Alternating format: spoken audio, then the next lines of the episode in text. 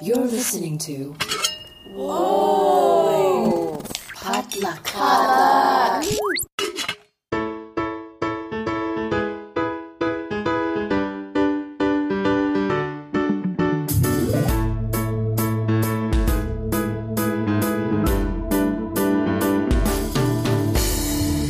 Hey, welcome to Books and Boba, a book club and podcast featuring books by Asian and Asian American authors. My name is Marvin Yueh. And I'm Reera Yoo.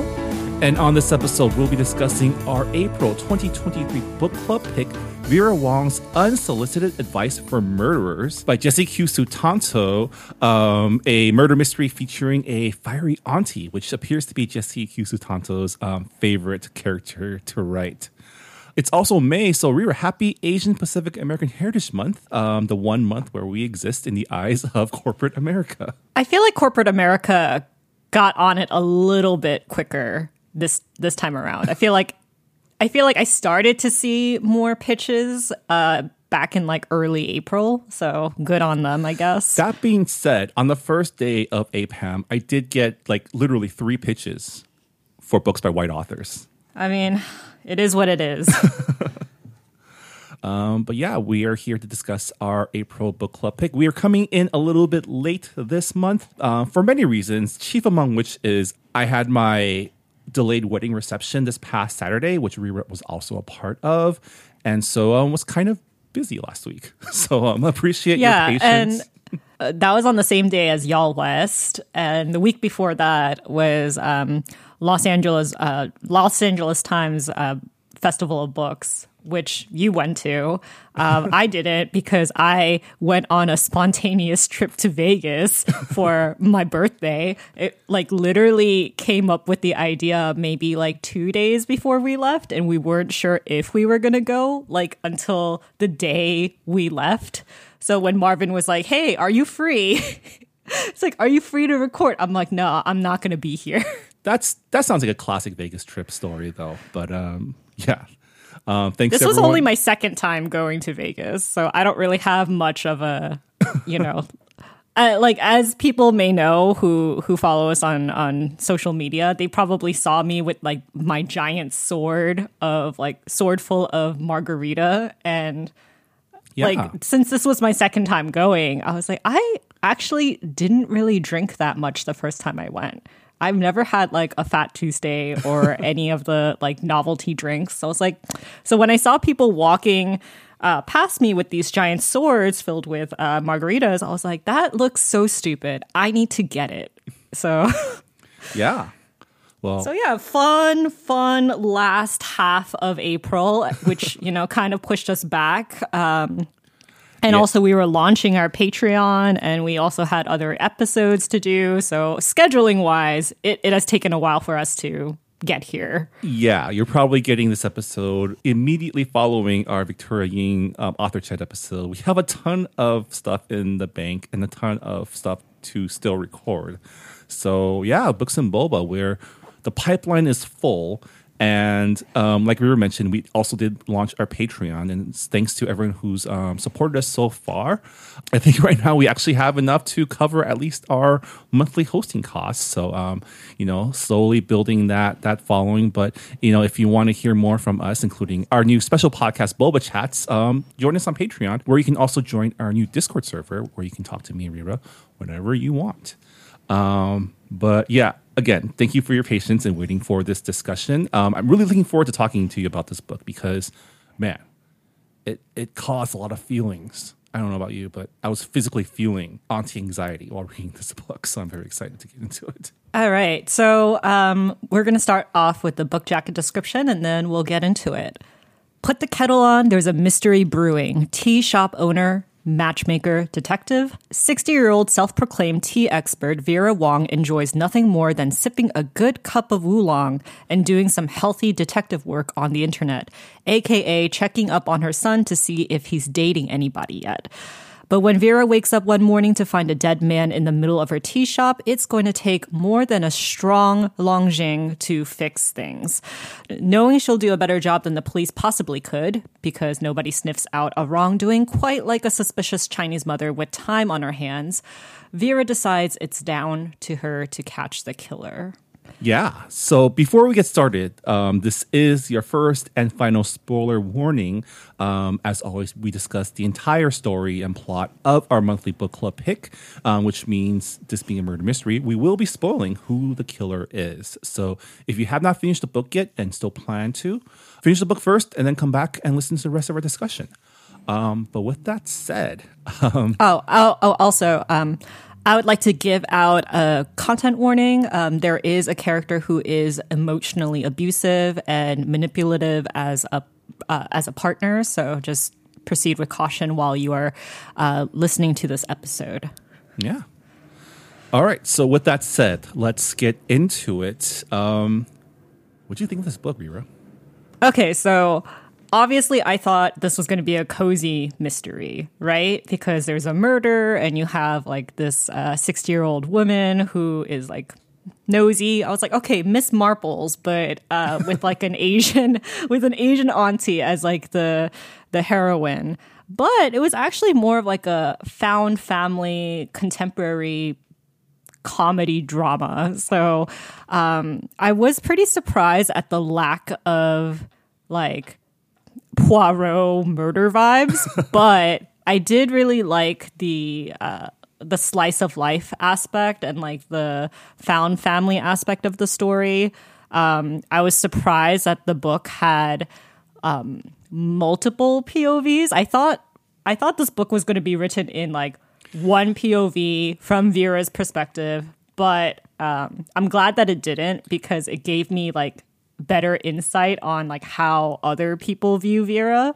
So that was like my first I guess that's like my first reaction, my initial reaction to the book. I did not expect 5 whole POV characters in this book. It was like every chapter when there was a new POV character, I was like, oh, there's another one. This book has like the POV depth of like a epic fantasy like novel, right?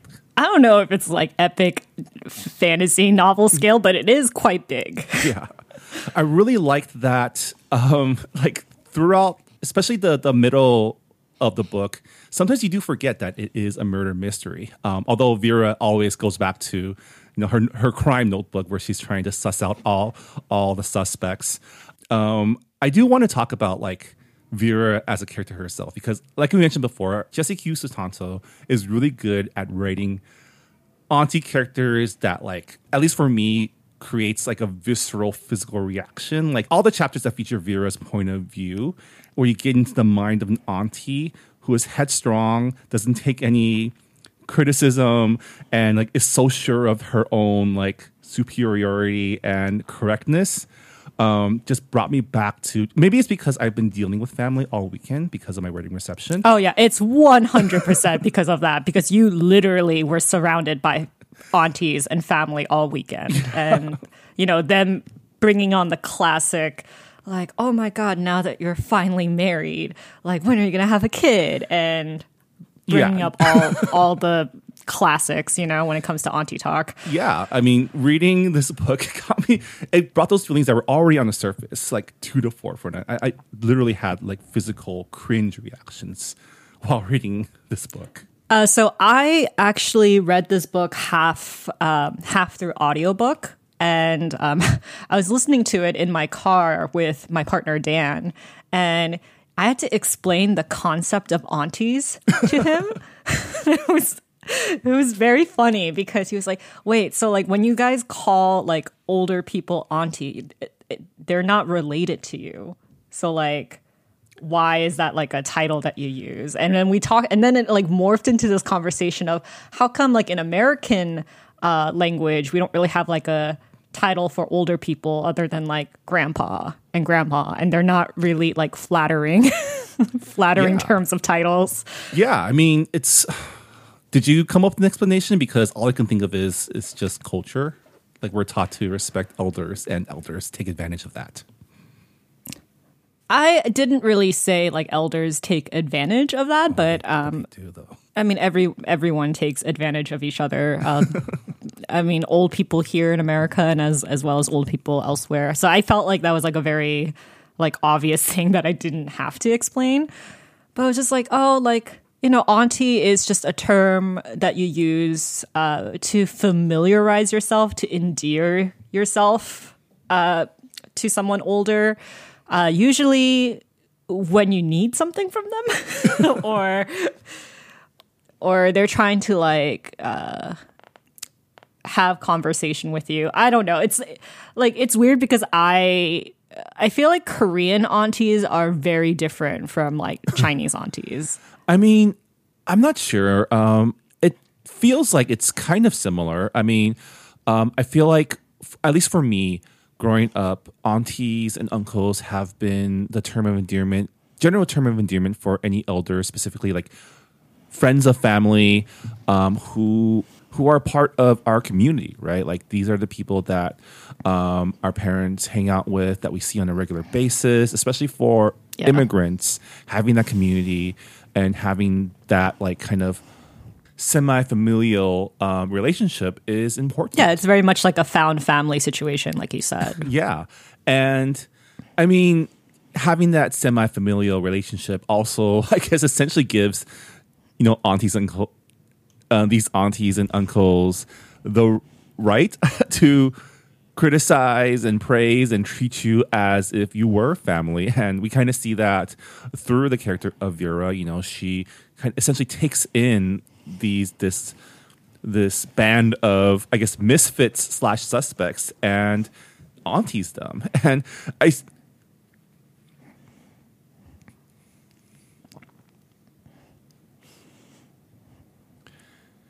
we see this meddlesome personality from the very beginning. You know, the entire first chapter, we see her, you know, waking up, criticizing her son for like not being filial, talking with her one customer, and like praising him for raising his sons well. It was just a lot of really familiar beats, actually. Yeah, I saw a couple of like similarities with, you know, like Korean ajumas who, you know, they do like. Usually they brag about their own kids, but if there isn't anything to brag about, then they're like, oh my goodness, your son or daughter are like so filial and so successful. But the whole like mindset of like a middle-aged, older Asian woman just being like, this is what I want. This is how I'm going to get it. I'm going to strong arm my opinion over others. It doesn't matter. I feel like that is like a very like Asian cultural thing. I actually joked with Dan in the car. I was like, oh, I actually do want to be like an older auntie because by that point I can do whatever I want and no one will stop me. Like I have earned that right in seniority of just like, you listen to me, youngsters.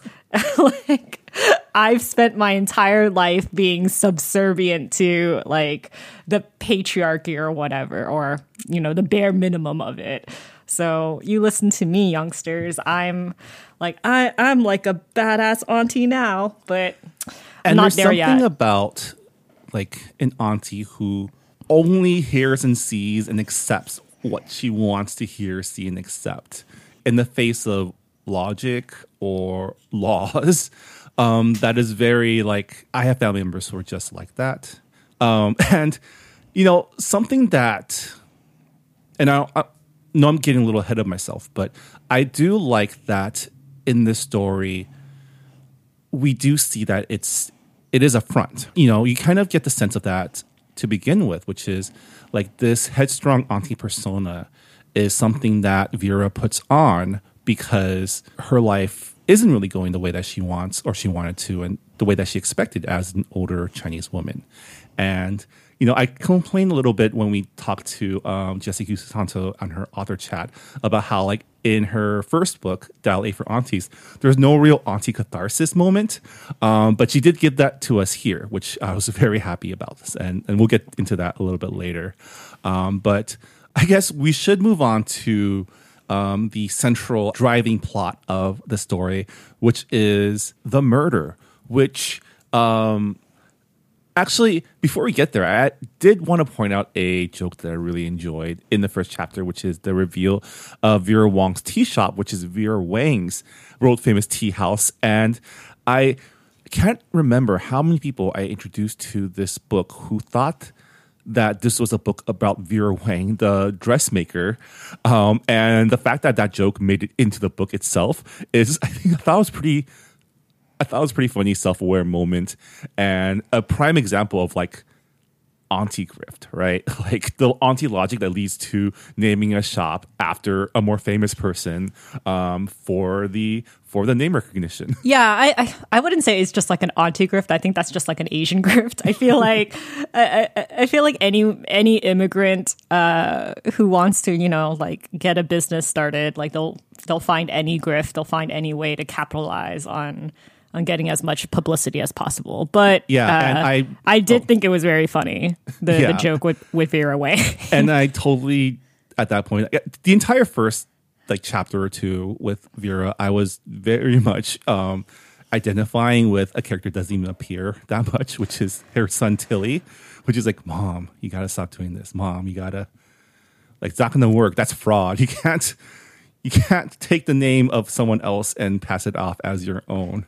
And I feel like it is a great introduction to people who are unfamiliar with Asian aunties and like its various like branches. Because like for Dan, like he wasn't here when I first read the first chapter, so I feel like that would have given him like a clearer idea on like what an auntie is and like what their mindset is. Like just the fact that she's like, I wake up at 4:30 every morning. I should have been born a rooster, but I was born in the year of the pig, and then I go on my like 3-mile walk. I always walk briskly. Always put sunscreen on. Always put a visor on. And I'm just like, yep, that's an auntie, all right. Literally, first chapter, a definition of an auntie. Let's go. You know who, like, you can picture her so well, and that's just like the beauty and comedy of it all. Yeah. So Vera Wong wakes up one morning and finds a dead body in her tea house, clutching a USB drive. And she does like a classic auntie or older Asian person thing, which is, you know what? I've watched CSI. I've watched Law & Order. I know what to do. And proceeds to like prep the crime scene for the cops / maybe take a piece of evidence. Yeah. Yeah. I mean, I think this is like really funny compared to another cozy mystery book that we've read of for this podcast, Mia P. Mansala's Arsenic and Adobo. I guess like it wasn't for book club, it was for an author interview, but the aunties in that book, they're like, oh, the restaurant is like a mess, we need to like start cleaning up, and the main character is like, no, like this is a crime scene, you can't just move things around and clean up. Whereas Vera in this book is like, I've watched CSI, I know that I'm not supposed to tamper with the crime scene, but she still tampers with it anyway. Yeah, I thought her idea of like sharpieing the body outline was just like so funny to me. I was just like, wow, it must have been like way more exact than like a tape outline. Yeah, and also proceeds to auntie the cops who come to investigate by trying to get them to drink the tea that'll help them think clearer. I did appreciate all the tea education in this book because I don't know if people reading this off the shelf knows that there's such a wide breadth of teas, especially in Chinese culture. Yeah, I mean, this is not your boba shop. It's an actual tea shop where, you know, you have like quote unquote exotic ingredients, rare ingredients. I guess that's a kinder way to say it. Yeah. And you're supposed to actually take time to enjoy your cup of tea and not just down it like a shot of whiskey. So I feel like those types of tea shops, like I felt like I saw them more a couple years ago, but like because of gentrification, those businesses have definitely just kind of disappeared, especially during the pandemic too. Yeah, I mean, these tea shops / like I guess apothecaries, it takes a specific type of customer to go and know what they're doing. But at the same time, like it is a type of business that I feel like is primed for like hipster clientele, right? Because literally it's like each tea that's served there is tailored to the customer, right? Like Vera is actually very good at, like, actually, I don't know if she's very good at it. She's good at, like, diagnosing her clients based on her own auntie intuition / like, imposing her views on other people. But she does make comforting teas. And her teas do provide, like, what her customers need at that exact moment. And so it's kind of cool to see that, you know, she is actually very good at what she does. But that she can't help but have that, like, auntie superiority about it. And I did love reading her frustration that the cops aren't bringing in the CSI team and things aren't exactly like the TV, and how, because they're not moving the way that she wants them to, obviously they're incompetent. Well, like, from the get-go, she's like, this is a murder. And, you know, she, like, goes ahead and sharpies the body outline, and, you know, she finds the USB drive and she's like, oh, what is this? Like, gonna take it. Like, what kind of guy, like, just carries drugs around? And like, those are the evidence that the police would have taken and been like, okay, yeah, this is definitely hinting at foul play. But because she took those evidences and tampered with it, they didn't take her seriously. And then she's just like, why aren't they taking me seriously? Like, don't they know that this is a murder? And I'm like, this is some reverse logic that's happening. It's definitely like some, like, auntie logic, which is you caused a problem yourself and now you're blaming other people, but you caused this problem. I've literally had this argument with my literal aunt. And when, like, her son finds out later, he's like, you didn't take the flash drive, did you? Like, what? Actually, no. Like, backing up, like, the way she calls her son and was just like, hey, I have this flash drive that I hypothetically took from a dead body. How would I hypothetically unlock it?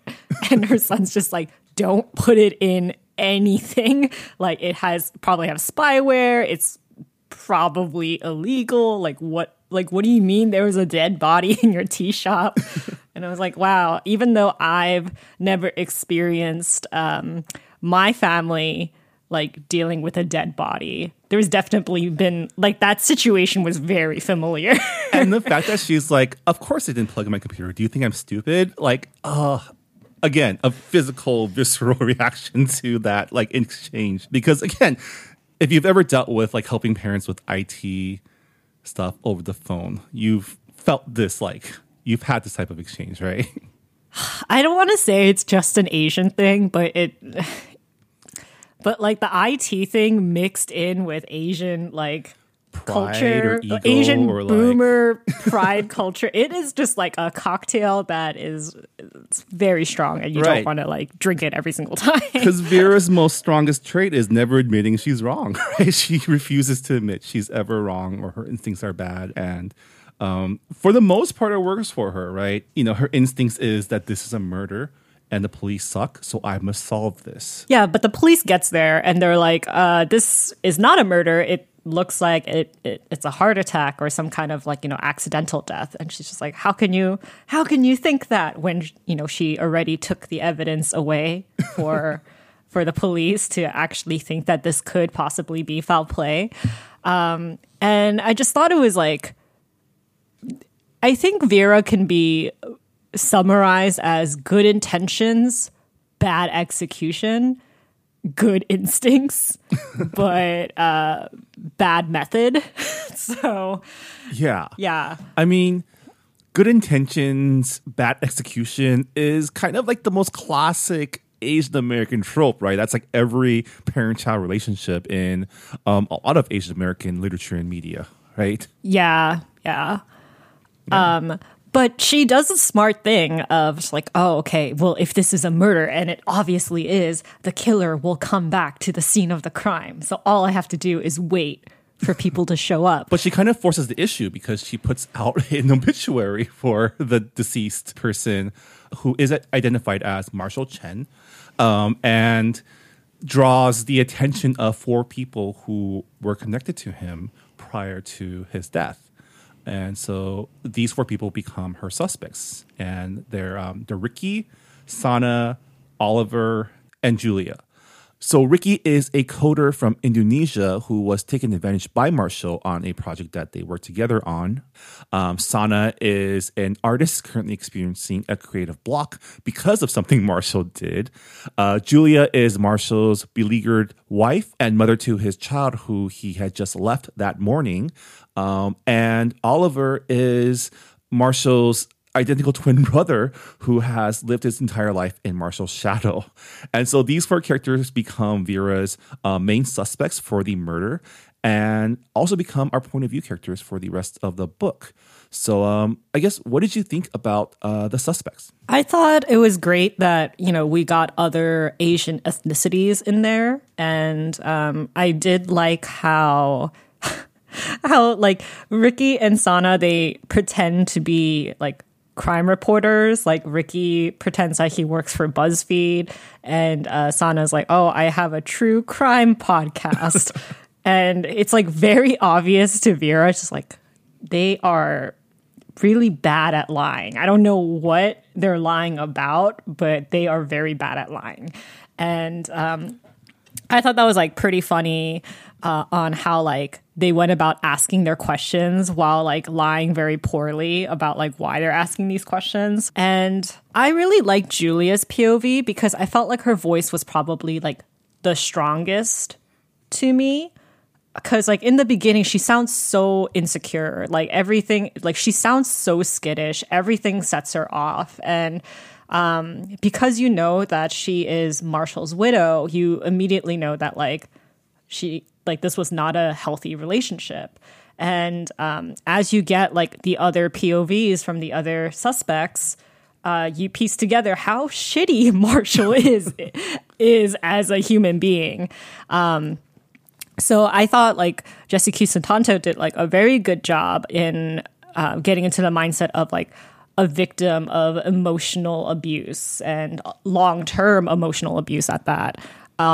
And how that affects not just you as a person and your career and your relationship with other people, but also like how you value yourself. So I thought that Julia probably had like the strongest voice out of the other characters. My second favorite's probably Sana, because she has an interesting relationship with her mother, because her mother is like this... big shot author who like publishes 4 books a year, who has like an HBO show under her belt, and she's very much proud of being like, well, I'm not like those other Asian mom. I'm a cool Asian mom who lets my kid do art and believe that they can do whatever they want.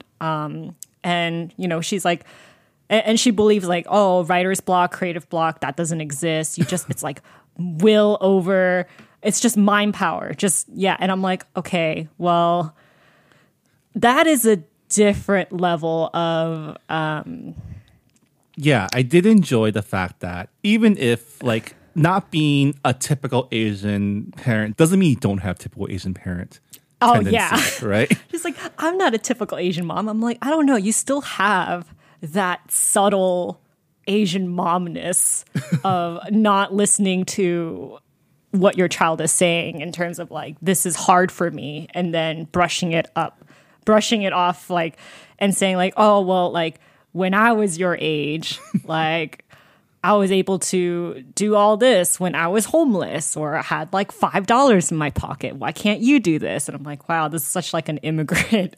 Yeah. I mean, yeah. Vera also several times says, oh, young people are so dramatic, which you're also very dramatic, Vera. You're also very... I do love how she tells, like, when she, like, brings all of the suspects over for dinner, or not dinner, breakfast, like, she's just like, okay, like, Ricky, meet Sana, like, and we're now going to go over to Julia's house. Oh, you guys are my suspects, but don't take it personally, because... like there's, it's like, don't take it personally, but also I made you my suspects because I'm judgmental. And I was like, okay, reverse logic. It doesn't make sense, but it makes sense. Yeah, it was really amusing to see like just how quickly she has everyone wrapped around her finger.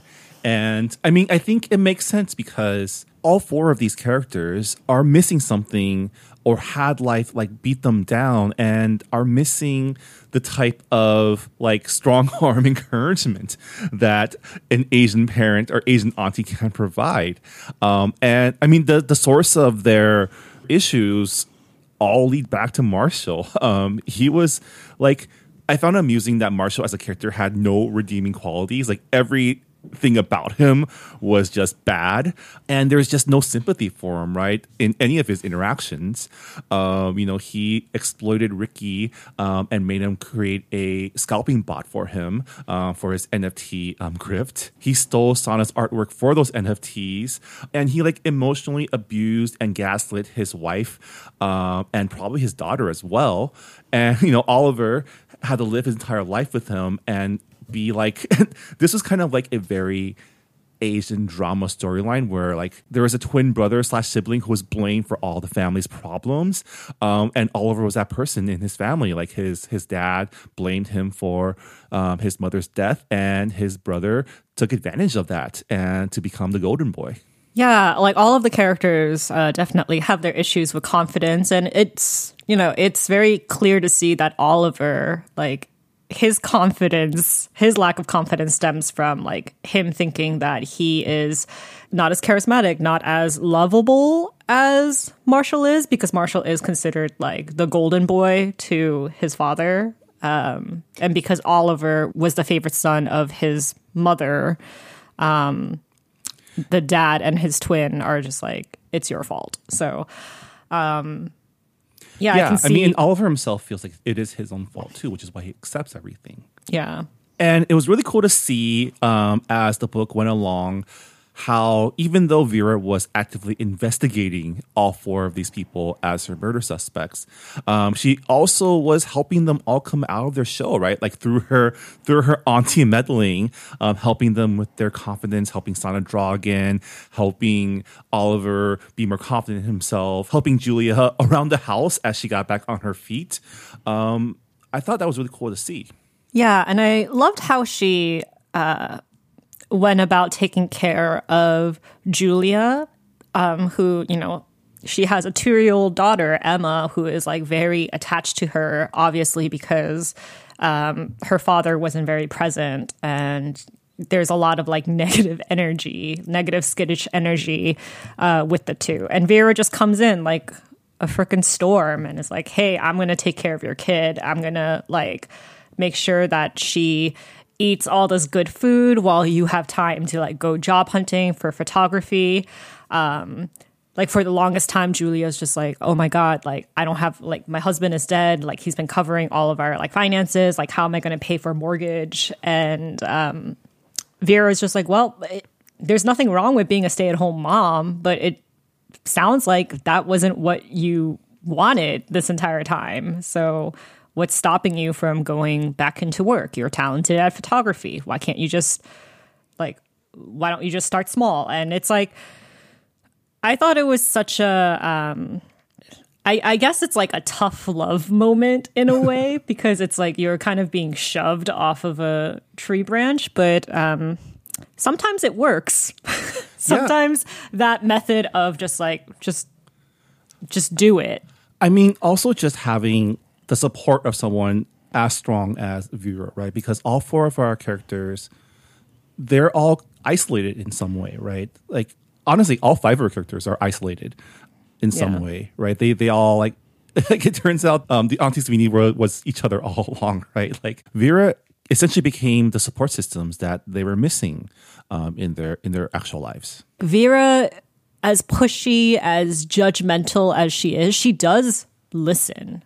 Like, even though she pushes her own opinions onto others, I feel like she does give them space to express themselves. And that is like the difference between Sana's mother and Vera. They're able to kind of understand like, okay, I don't relate to the problem that you're having, but it's clearly bothering you. So let's figure out a way where you can dispel all of this like negative energy inside you. Yeah, and I guess in some way they're offering her the opportunity to auntie someone because her own son doesn't seem to need her, right? And maybe it's because she did her job too well, right? He is a lawyer at a firm, and he doesn't seem to be in a place where he's missing that support, because I feel like he's always had it, right? And you know, throughout the book, he starts getting concerned because his mother stops texting him. And like, that's what drives him to like check in on her, right? But you know, the four suspects, quote unquote, they all need that support, and Vera provides that. And throughout the book, we also start to get the inkling that Vera needs them too, right? Vera needs like purpose, because underneath that auntie bluster, she is a widowed empty nester with like a failing business, but refuses to admit like that decline. Yeah. And also like Vera just has like a very compassionate heart. Like even before she meets the other suspects, like with Alex Chen, who her sole customer who comes to the shop, like she, you know, takes the time to brew like the tea that he needs in order to like, because she believes that he's taking care of his ailing wife who has Alzheimer's. And she's like, okay, this is the only time when he has like a moment to just take care of himself. So I feel like she is like very loving, very giving. And like you said, her son, Tilly, you know, he had that his entire life. So when she kind of disappears for a while because she's taking care of other people, he realizes how lucky he is, or how lucky he was to have had that support system his entire life. Yeah. I mean, I think hidden in this heartwarming, funny murder mystery is like also that message that you should check in on your parents sometimes. They may annoy you, but they're still, and you know, maybe this doesn't apply to all parents, but for the most part, I think they are on your side and they are rooting for you. And more often than not, they do have the best intentions. They just might not be good at expressing it, or expressing in a way that, you know, doesn't annoy you. Yeah, and I just love, you know, we keep mentioning found family, but just I feel like everyone, especially nowadays, is just so alone. We're so isolated, not even in terms of just like working remotely, but I feel like it's so hard to make meaningful relationships nowadays. And it's just so hard to, like, if you're a parent, the responsibility of just like doing everything yourself is just like dumped onto your shoulder. And reading this, it just like really made me think, wow, like if we had Veras in our lives, if we had like more strangers, more neighbors who are like kind enough to just, you know, help shoulder the loneliness, like how much better off would we all be? And at the same time, if we did have a Vera in our lives, I feel like we, like Tilly, would also not be able to recognize it because we'd be so annoyed by all the constant auntie attention. You know, I feel like I could use a Vera right now because I definitely feel like Sana, who is going through like an artist block. I'm like, I feel like I've been on an artist block for the last like 10 years. I would really love to have a Vera just like kick me into gear and be like, it's okay to make mistakes. Mistakes is like all part of the learning process, just, you know, like, and like provide me with like delicious food so I don't ever have to worry about like starving. You heard that, Books and Boba listeners. Reera has given you permission to auntie her online. But the problem is I too have a very like auntie-like spirit. I don't like being told what to do. So it's very much like I need to find someone who is more aggressive than me, and not have myself want to kill them in the process. That's it's always going to be very hard. I did enjoy, now that you mentioned it, the food scenes. The way that Jesse wrote the food scenes was very, very like I can taste it in my mouth, and the fact that like Chinese food takes, like, to do it well, takes a long time to make. And to have an auntie, like, to wake up at 4 a.m. and cook for 4 hours and create a feast for you all the time. It was very relatable that all four of our characters are people who are isolated and have their guard up, but their guard instantly melts, collapses, falls apart in the face of auntie food. Yeah, I mean, there's just a comforting aspect to home-cooked food, especially home-cooked food that you know took a really long time for them to make. Yeah. I feel like with... like, it's the same with, like, my family. I feel like my mom doesn't really cook as much as she used to when I used to live at home. But, like, when I do go down, she's just like, oh, now it's an opportunity to just, like, spend extra hours, like, making something that I normally don't make because that is the way I express love. So, I don't know. There's something very, like, comforting about knowing that someone took time and energy to make food that's actually, like, very healing to you. So I don't know. Like, I feel like everyone can use a Vera in their life, no matter how annoying their nagging can be from time to time. Yeah.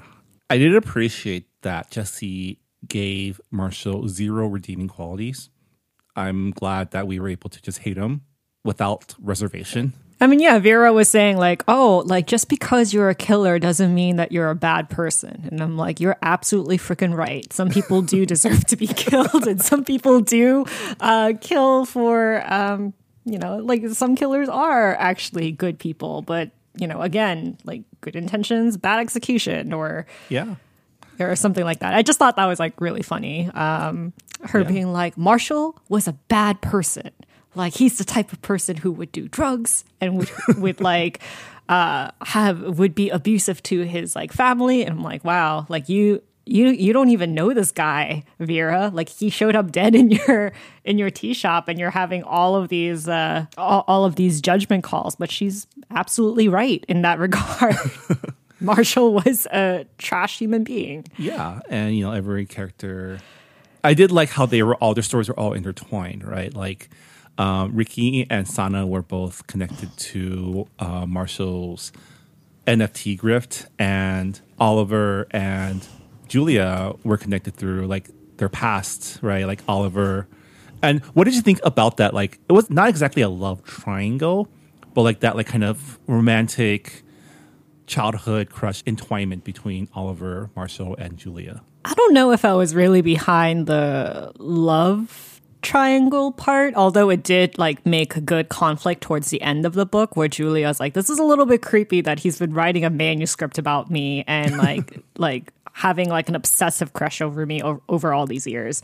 But I did like that relationship between Julia and Oliver being like, you know, he sent presents to his only niece. He really wanted to, like, get to know her, and, like, that relationship not being like, he wasn't able to nurture that relationship because of his twin brother, like, isolating. And I kind of wish that they explored that aspect a little more. I think, yeah, I feel me like too. That was kind of missing from that conflict, because obviously Julia was angry that Oliver seemed to be harboring this, like, long-standing grudge.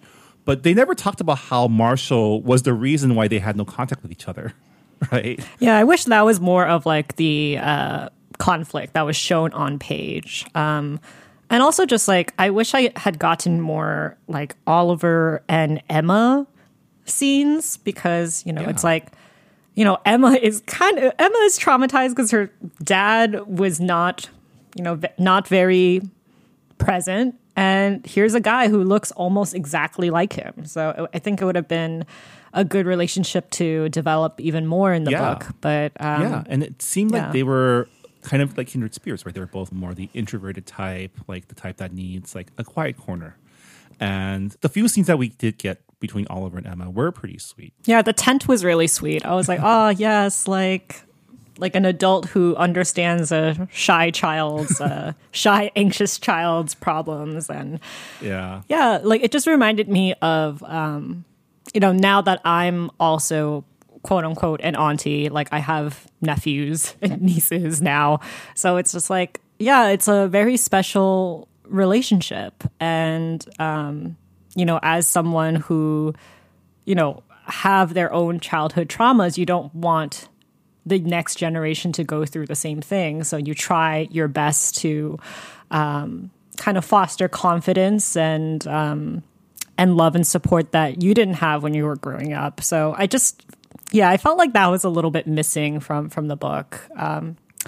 Yeah. But yeah, like the manuscript, I was like, oh God, I actually know exactly how that feels because there was someone back in college who did write me into one of their assignments, and it was so creepy and cringe. And I'm like, yeah, imagine going through an abusive marriage and then having to read something like that. At the same time, no one was ever meant to read that manuscript. Either. Yeah, no one was meant to read that. It was fiction. It was, it was not meant to see the light of day. It was clearly like a therapy project. And Vera kind of made that conflict happen. And I think that's I love how she just took his manuscript. I'm just like, wow, like auntie behavior of just like, she's no idea in terms of privacy. Yeah, I mean, she's doing such a great job kind of healing their wounds, but also creating other conflict. And like we mentioned originally with the taking of the USB drive, like she kind of creates her own problems, right? And then doesn't take responsibility for it. And it all comes to a head at the... in any other murder mystery would be considered, I guess, the parlor room scene, right? Where all the suspects are gathered in one place and the detective cracks the case wide open. Except in this book, because Vera is not exactly the best detective, it all falls apart, right? And this chapter was really, it was sad. It was sad to see like all these friendships and found family like break apart because like all the lies that they've been holding on to come out in the open, right? Instead of like solving the case, everyone kind of just falls apart. Yeah, like funny thing that you mentioned the parlor scene, because I feel like the parlor scene happens like 4 times throughout the book because she tries to make it happen. And I'm like, you haven't solved the case yet. So it's a little bit strange that like all of your suspects are in the same room. And it is funny, like the second to last parlor scene, like she thinks this is it. I've solved the murder, but she didn't. And everybody just leaves and things are just kind of left destroyed pretty much. I mean, didn't she say something like, I don't know who the killer is yet, but in this climactic scene, I will know by their faces. Yeah, exactly. It's like, I am a Chinese mother. I can sniff out guilt. I will just do this by instinct. But it is like one thing that was like really funny to me was just like, because she's like, oh, like Sherlock Holmes, I have to like make it like dramatic. I'm like, I don't remember Sherlock Holmes having parlor like scenes. It's usually Poirot. Yeah, she's getting her detectives mixed up for sure. I was like, and Miss I'm surprised that Miss Marple's not up there, but it's like a Chinese grandma. Obviously, like their references for world-class detectives are not as wide as ours in terms of knowledge. But it's like it's a Rakakuni thing. It's just they all get amalgamated into one detective, right? It's like, Sherlock Holmes, the detective with the mustache, and like it's sometimes just like wrong. But she destroyed her shop. Yeah, this is when we find out that like she spends the entire book saying how young people are so dramatic when she destroyed her like she created like she, when she like literally like staged a robbery in order to like stay at Julie and Emma's place. Like that is probably the most dramatic thing we saw this entire book. That is the most manipulative thing that like she has done in this book. Yeah. But like her reasoning is like, oh, but somebody did come into my shop and did like go through my stuff. But because it's not obvious enough that like there was someone in my shop in the middle of the night, I'm going to make a bigger mess so that it looks like I was in danger. And I would have been mad too. Like, and like just the fact that like she's like, oh no, like don't report it to the police. Like they're really bad at their jobs. Like they're gonna ask if anything was stolen, and nothing was stolen. So what's the point? And I'm like, I do agree with you there because like they're not gonna do anything even if you do report it. But the fact that she was the one who destroyed her own shop and told them not to report it, I was like, oh God, like, yeah, what a mess. And then like the officer finding out like later on, just like what has been happening behind his back, what has been happening behind her back was just so funny to me, being like, she's telling people that. Yeah, that poor officer. I mean, she's doing her best. I mean, Officer Gray is doing her best. I feel like she's actually doing a pretty decent job of trying to investigate and following up and doing things by the book. It's just that book is not a book that Vera Wong has read. Yeah. But the blow up at the dinner party leads us to, I guess, the depression arc, I guess, in the last few chapters, where the auntie facade of Vera Wong like falls apart, and she has to admit to herself that maybe she was wrong. I did feel bad. I mean, I was waiting for this moment of like auntie catharsis, because we all dream of the moment when the auntie admits that she's wrong, right? But it was also kind of sad to see, like, when it all falls apart, she's just a sad, lonely woman who just needed something to hold on to. Yeah. And, you know, this is when she gets hospitalized and all of her found family members come together, along with Tilly, her actual son. And yeah, I just thought it was so funny how, like everyone's just like, you need to take care of your mother better. And... you know, them and like Tilly being like, who the fuck are you guys? It's like, what have I missed in the last like month of stuff happening? Yeah. Well, I mean, she did spend the entire book complaining about how her son never calls her and stuff. So all of her found family probably doesn't have the best impression of Tilly. No. But I think it was pretty heartwarming to see like her found family rally around her, right? Like, they're still concerned about her. Like, she still is someone who did provide them with a lot of comfort and healing. And that's how family is, right? You get mad at each other, but like after a few days, you cool down and then you're like, okay, it is what it is. We just have to accept it. And the fact that they all came back and rallied around her, it's cheesy, but it's also, I think it's couched in reality, right? Yeah. And also, like, you know, with Sana and Ricky, for example, like they're now a couple, and Sana finds out that Ricky was partially responsible for, you know, her art and other people's arts being stolen as NFTs. And it's like, yeah, like you did this terrible thing, but does that make you a terrible person or just a person who made a terrible choice?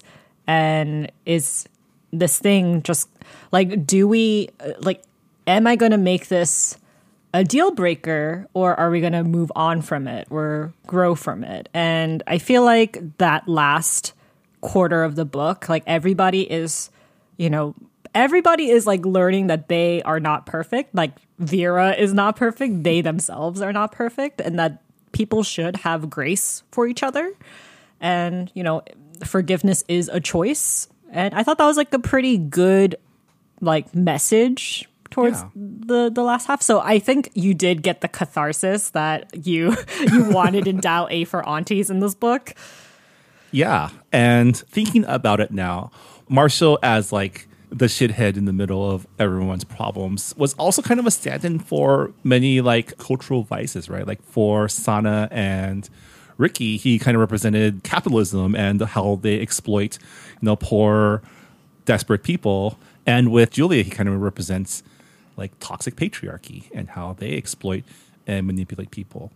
And then with his father, that was like a big reveal at the end of the book. Yeah, Marshall and Oliver's father, it turns out to be Alex, the regular customer of Vera's tea shop. Yeah, what did you think about that reveal and the later reveal that Alex was actually the killer? And the fact that this happens in the second to last chapter, or like literally the last chapter before the epilogue, when the story remembers there's still a murder mystery to be solved. I mean, I think it's very on brand of Vera Wong, right? She's like, I'm going to solve this murder, but First thing is to like take care of Julia and all these kids who have no idea what they're doing with their lives. And she kind of gets sidetracked. So obviously us as readers, we get sidetracked. But when the autopsy report said, hey, Marshall, you know, wasn't murdered. He died because of an allergic reaction to bird dander. Like, I was just like, bird dander? Huh. I mean, like, that sounds like an ingredient in Chinese tea. Like, why aren't anybody looking into that? And when is this gonna pop up? Like, I mean, when is it gonna pop up that there's bird nest tea? Like, there's and even no, but like, even like, Vera I didn't was thinking realize about it. Vera thought it was ducks. Yeah, she thought it was duck or pigeon, and I'm just like, you run a tea shop, lady, with some like weird ingredients. Like, I mean, surely Vera it would click in your brain at some point. But I mean, this is how you know that she's not a good detective. Yeah, I mean, Vera has tunnel vision. It's not in her wheelhouse to think outside the box. But I actually did suspect Alex as the killer. Pretty early on. There's the scene after the murder where Vera visits Alex at his place and notes that he's like looking a little haggard, and that's where I started piecing together like maybe Alex was the killer. And I kind of suspected that he might have been Oliver and Marshall's dad, but they did have that red herring about his wife that I was wondering if he like remarried or something, but no, they explained that away in the ending. But yeah, I mean, I felt pretty smart when he was revealed to be the killer because I was like, I knew it. Yeah, like I had a feeling that he was the killer because bird dander, nest tea. I was like, okay, that's the weapon. And who's in the tea shop other than Vera? It's him. So I kind of pieced it together like pretty early on. And I did suspect that he was Marshall's dad. But like you said, like the red herring kind of like threw me off with like the wife. And I was like, oh, is this a situation where he's the one with dementia or Alzheimer's? Like, is he like confusing himself with like these different realities? But I thought it was really sad when, you know, the group, they go to confront Alex at his apartment. And Alex says how he went to go see Marshall the day that Marshall died. And it was like his first time seeing his son without his mask on. Like, he's seeing like how awful he is to other people and how like this good son act was always an act. And it wasn't even him who would like drop by his apartment with groceries. It was actually Oliver. Yeah. And it was just really tragic.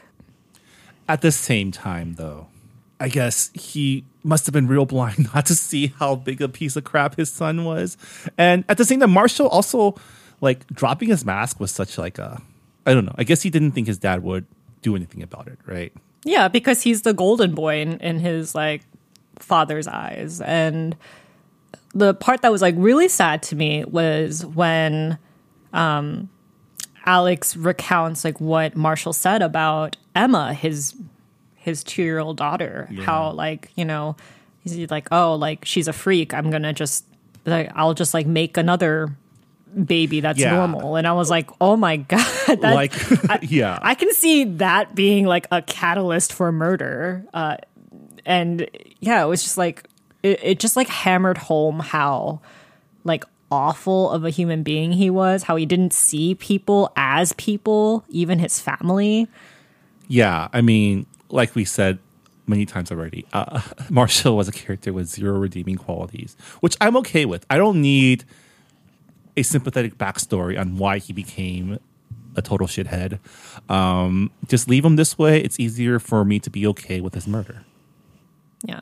And also there's like that catharsis of like, oh yeah, like Alex was a terrible father to Oliver because obviously he, you know, put all of his favoritism into one child and blamed his spouse's death on a different child. And it's like, wow, you've caused a lot of trauma. You caused a lot of your own problems. But now they're at a state where it's like, okay, like, obviously I was wrong. And, you know, we need to move on from this in some healthy way. And speaking of moving on, I did not expect him to go to fucking jail, because I thought it was just going to be like, okay, well, Marshall's dead, and like no one really wants Alex to go to jail, so let's not report it. And Oliver will get away with, you know, no charges because Tilly is a good lawyer. You know, like, yeah, I didn't think they would actually send Alex to prison. I mean, Vera Wong, she doesn't do anything halfway, right? When she solves a murder, she solves the murder. But I feel like Vera has like that, no, she's not 100% lawful, you know? So I thought she would just be, I thought she would just be like, okay, well, like, no one is missing Marshall. Like, he was a bad person. And, you know, like, who's it gonna hurt if Alex goes to prison? I guess in the end, you and I, not as good a person as Vera Wong. No, I'm just saying that I feel like that's a little bit out of character for Vera, because to be perfectly honest, I might be more on the lawful side where I'm like, you're going to fucking jail. But Vera, though, I feel like she should have just let it slide. No one needed to go to jail for the murder of Marshall Chen. No. Yeah. It's kind of like, what is it? Murder on the Orient Express, where it's like the person who gets killed, it's like no one likes him. Everyone thinks that he's better off dead. And I would have actually, that would have been an interesting conclusion if everyone was in on the murder. You know what? That would have been an interesting conclusion. Huh. But I'm glad that everything worked out. This was it had murder in it, but it was a feel-good book. That's what cozy mysteries are. You say feel-good, but again, very visceral reactions to all the auntying going on throughout the book. I guess. I mean, I don't know if that really made me I feel like that's more on, that's a you problem. Yeah, it is a me problem for sure. But on the other hand, it was nice to read a story about people coming together and healing from trauma, having second chances in following their passions, finding someone who, you know, can be their support network, and people, you know, taking care of each other. It's always nice to see, because we see so little of it in our real world. And Auntie Catharsis, finally. Thank you, Jesse Q. Sutanta, for providing that for me in your book. I sincerely appreciate it. There's a line in the book that I thought was really funny. It was, people always say that your wedding day is the happiest day of your life, but honestly, people should try solving murders more often. And I'm like, and I was like, this is true. I find a lot of joy in going through cold cases and doing internet sleuthing, because I'm a nerd. So I did feel pretty smug when Alex was revealed as the murderer. I was like, I knew it. Yeah. It did feel good. Yeah. I mean, weddings and murders are like my two favorite topics in books. So the fact that Dial A for Aunties was like one of my favorite books that I read like 2 years ago, like it makes sense. But yeah, like Jesse's books, they're always like such a joy to read. You're always in for like a good fun time, you know, even when things get bloody. Especially when things get bloody. Before we wrap up our discussion, do we have any feedback from our club members? Yeah. So we have a comment from Julie from Goodreads. And she said, Vera was a lot at first, and it took until she started interacting with her suspects to really grow on me. This was way more of a found family story than I expected, and parts made me laugh out loud, like the page in her notebook after the cause of death was revealed. I definitely agree. Those notebook chapters were really funny. And she said, I suspected either Oliver and Marshall's father or Alex, parentheses, hiding in plain sight, but I couldn't figure out his motive outside of maybe Marshall crossing him and Lily.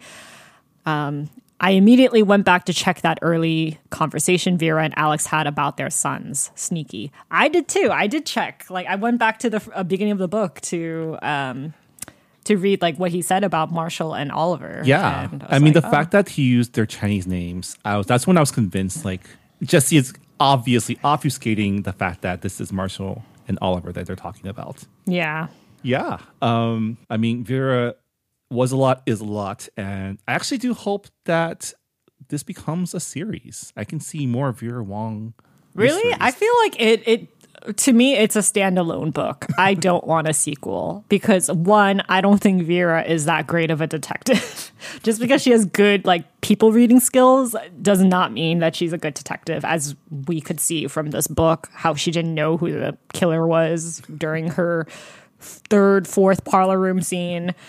And I just, I like the ending. I like how her tea house got renovated. Yeah, rejuvenated. And she has this new family. She's living in this new house, taking care of a kid.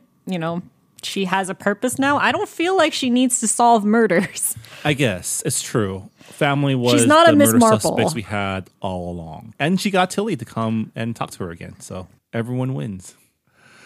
All right. And on that note, I guess that'll do it for our discussion of Vera Wong's Unsolicited Advice for Murderers by Jesse Q. Sutanta. As you may have noticed, we had a really great time reading this book and really appreciate Jesse Q. Sutanta for writing it. If you have any thoughts about this book that you'd like to share, please let us know on Goodreads, or if you are a Patreon subscriber, on our Discord server. As always, we'd love to hear your feedback on both our podcast and the books that we read. I guess moving on, Reera, for the month of May, what are we reading for Book Club? So for APAM this year, we are reading The Fortunes of Jaded Women by Carolyn Huynh. And this book is about a family of estranged Vietnamese women who experiences mishaps and unexpected joy after a psychic makes a startling prediction about their lives. And this family apparently has a curse because one of their predecessors got married for true love, and therefore everybody else in that family have been cursed to never find love or happiness or ever have sons. So it has some magical realism to it, and it's set in Orange County, Little Saigon. So this is an area that Marvin and I are sort of local to. So it'll be interesting to read the setting in the book. Eager to see if there's any familiar places that will appear in the book. But as always, if you already finished the book, please let us know your thoughts on either our Goodreads forums or our new Discord, which you can access if you're a Patreon subscriber. And again, we really appreciate it if you would join our Patreon and help support Books and Boba and our future endeavors. And we also have an online bookstore. We're an affiliate with bookshop.org. And all throughout this month, they're going to be offering 20% off select titles by AAPI authors. So if you look on our bookshop page, we have a bunch of different lists, and a lot of those books are on sale. So now is a great time to purchase those titles. And 10% of those, 10% of your payments will go into independent bookstores all across America, and another 10% will go into this podcast. So every little bit helps. Thanks to everyone who has supported us through our bookshop or Patreon or our merch. We really do appreciate your support.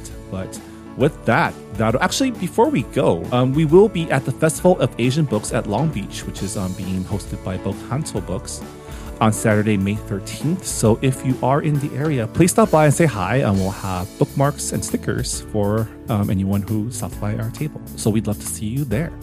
But with that, that'll do it for this episode of Books and Boba. Thank you so much for listening, and we'll see you all next time. Bye, everybody. Bye. Thanks for listening to Books and Boba. This podcast was hosted by Marvin Yueh and Reera Yoo and edited and produced by Marvin Yueh. Follow the book club on Twitter and Instagram by going to @BooksandBoba and engage with us on Goodreads on our Goodreads group. You can also check out past episodes of the podcast by going to booksandboba.com and by subscribing to us on your favorite podcast app. Don't forget, you can support Books and Boba and Asian American authors by purchasing books at our bookshop.org account. Check out the link in our show notes and also at booksandboba.com. Books and Boba is a proud member of the Potluck Podcast Collective, a collective of Asian American-hosted podcasts featuring unique voices and stories from the Asian diaspora. Learn more about the collective and check out our fellow Potluck shows by visiting the website podcastpotluck.com. Thanks for listening.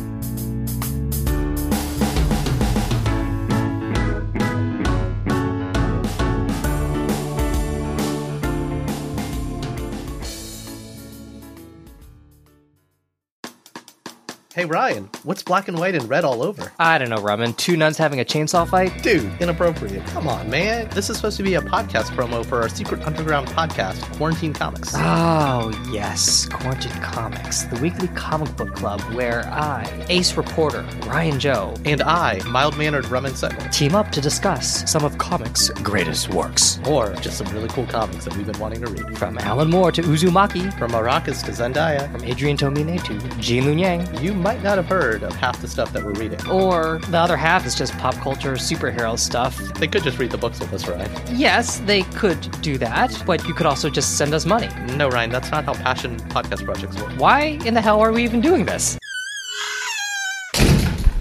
I'm sure we'll be back by next week's episode. So, tune in each week to Quarantine Comics. That's qtdcomics.com. Set phasers to fun.